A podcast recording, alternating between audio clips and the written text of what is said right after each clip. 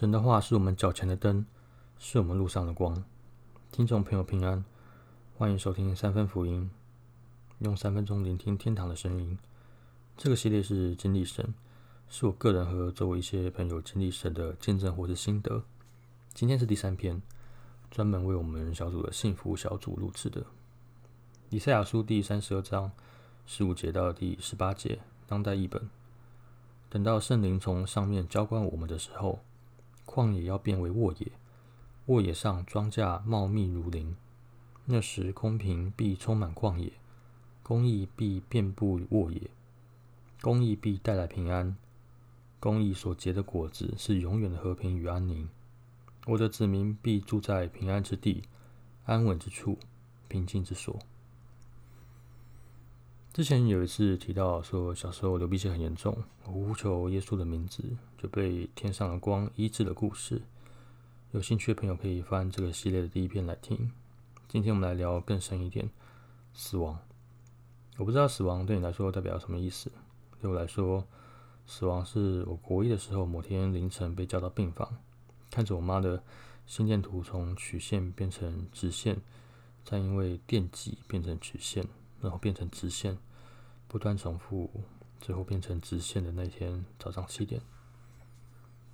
据我所知，我妈没有任何信仰，但她过世后是用基督教的礼仪安葬，这我很不能谅解。当时我一边想，教会有那么缺基督徒吗？连快死的人都不放过。又想神爱世人，那为什么还把我妈带走？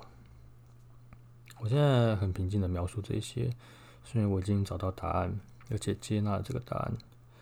但我相信，任何一个人在当下遇到这种事，心里有很多很可怕的想法跟情绪。当然，我也是。所以我开始去找答案：人为什么会生？为什么会死？生命的源头是什么？死后会去哪里？这世上没有一本书，也没有任何一个人可以告诉我明确的答案。可是，其实我们都知道，圣经早就记载了一切的答案，只是我们很任性，都不去读它。我这样任性持续了很久。我还曾经发誓不吃教会的食物，因为我对神很生气。现在教会的爱宴，嗯，真香。我找不到答案，很多基督徒也对我很好，不厌其烦告诉我说神很爱我，耶稣很爱我。我觉得解铃还需要系铃人，所以乖乖的去了解所谓的真理。那想了解一个圈子，就要打入那个圈子，所以当时我也没有想太多，就直接在一个小教会做点水礼。也就是受洗。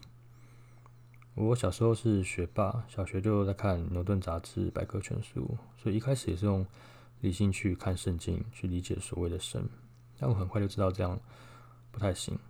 首先是我们的年代，跟圣经记载的年代，还有文化跟历史都差太远了，不太容易了解当时是什么状况。更重要的是，反正跟神不是同一个次元，想靠人的智慧去了解神。就像阿米巴原虫想要搞懂量子力学一样，是不自量力的。为什么会知道？今年疫情爆发的时候，武汉有一位音乐制作人叫做熊燕，他确诊了肺炎，在家隔离的时候差点挂掉，就把后事都交代给妻子。在重度昏迷的时候，他遇见了神，神带他去地狱入口看看，满满的都是人，在排队往地狱走。脸上写着不情愿，神又带他去天堂，那边非常非常的美丽，是任何言语都无法形容的美好，却冷冷清清。神就让他看着，什么都没说。那个画面对熊眼来说是非常非常的扎心。接着，神在他身上的每一个细胞都涂上神的宝血，就是神的印记。代表熊燕全身上下的细胞都是属于神的。之后，他就从昏迷中醒来，肺炎也是完全的康复。他也知道自己之后要做什么事。我能体会这样的感觉，是因为神也带我去天堂去过。我没有濒临死亡，或是有任何奇怪的身体状况。受洗后没多久，某天早上我就被提到天上，亲身经历这个无比美好的世界。我还看到我妈。天堂是确实存在的，而且非常的平静，非常的美好。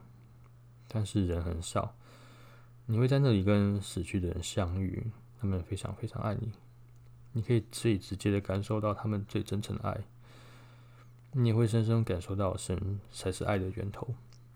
神对我们的爱大到能够淹没整个宇宙，整个宇宙是为你，也是为我创造的。同时，我也能深深体会到神的大能。我们每一个思绪、每一个行为，都会造成无数种未来。我们每个人的选择也都不同，衍生出的未来是无限多种的。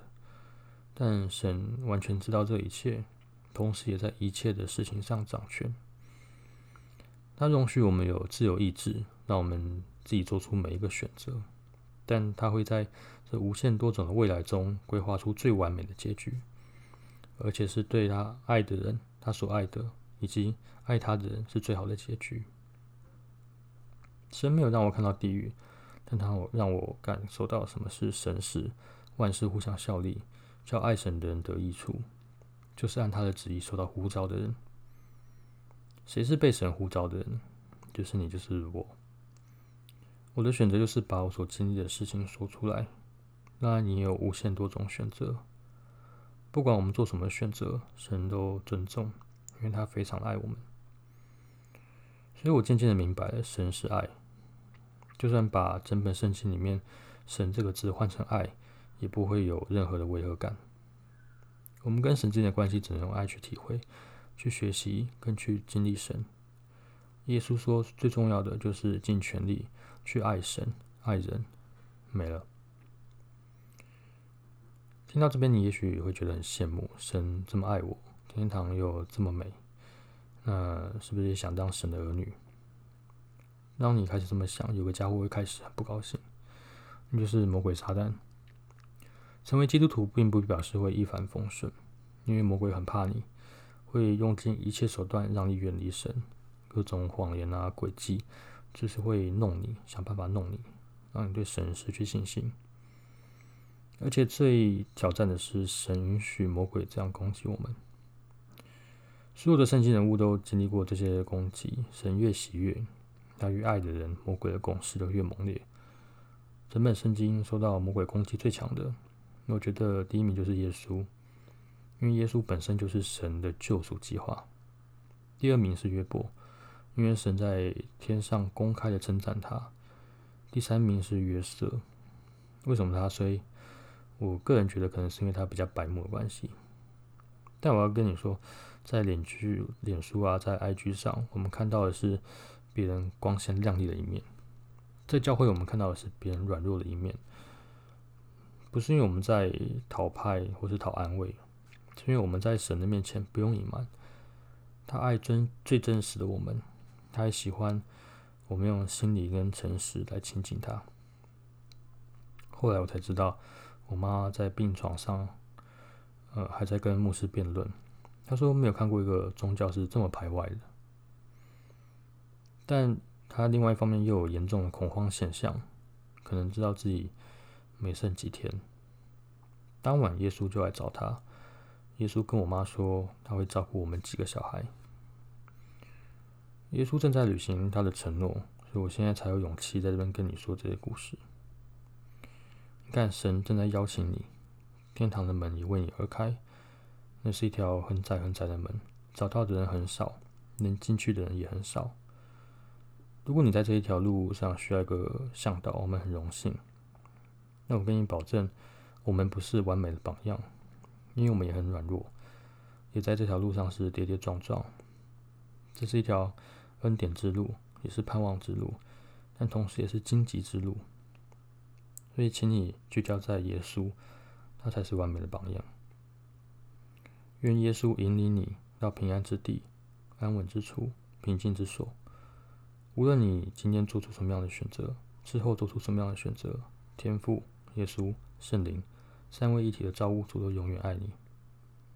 三番福音在这边祝福你，亲自经历神。神与你同在。